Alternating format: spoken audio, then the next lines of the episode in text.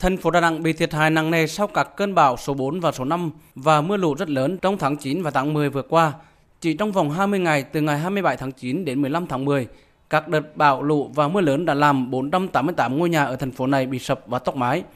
Nhiều hệ thống hạ tầng giao thông, thủy lợi, trường học, sản xuất nông nghiệp, cây xanh bị ngã đổ. Thành phố Đà Nẵng đang tập trung khắc phục hậu quả các đợt mưa bão, cuộc sống người dân vùng thiệt hại dần ổn định.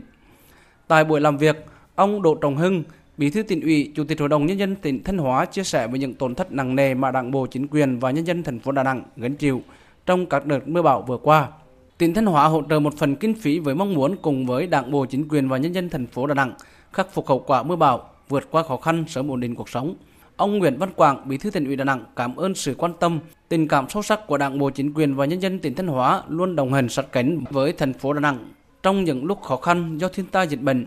Sự quan tâm đó một lần nữa khẳng định mối quan hệ gắn bó tốt đẹp giữa hai địa phương là động lực giúp người dân sớm vượt qua khó khăn, ổn định cuộc sống.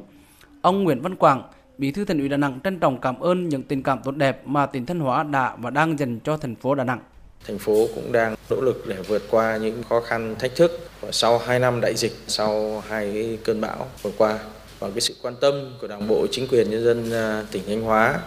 đó là thể hiện truyền thống, đạo lý, cái sự gắn bó giữa hai địa phương của nhiều năm.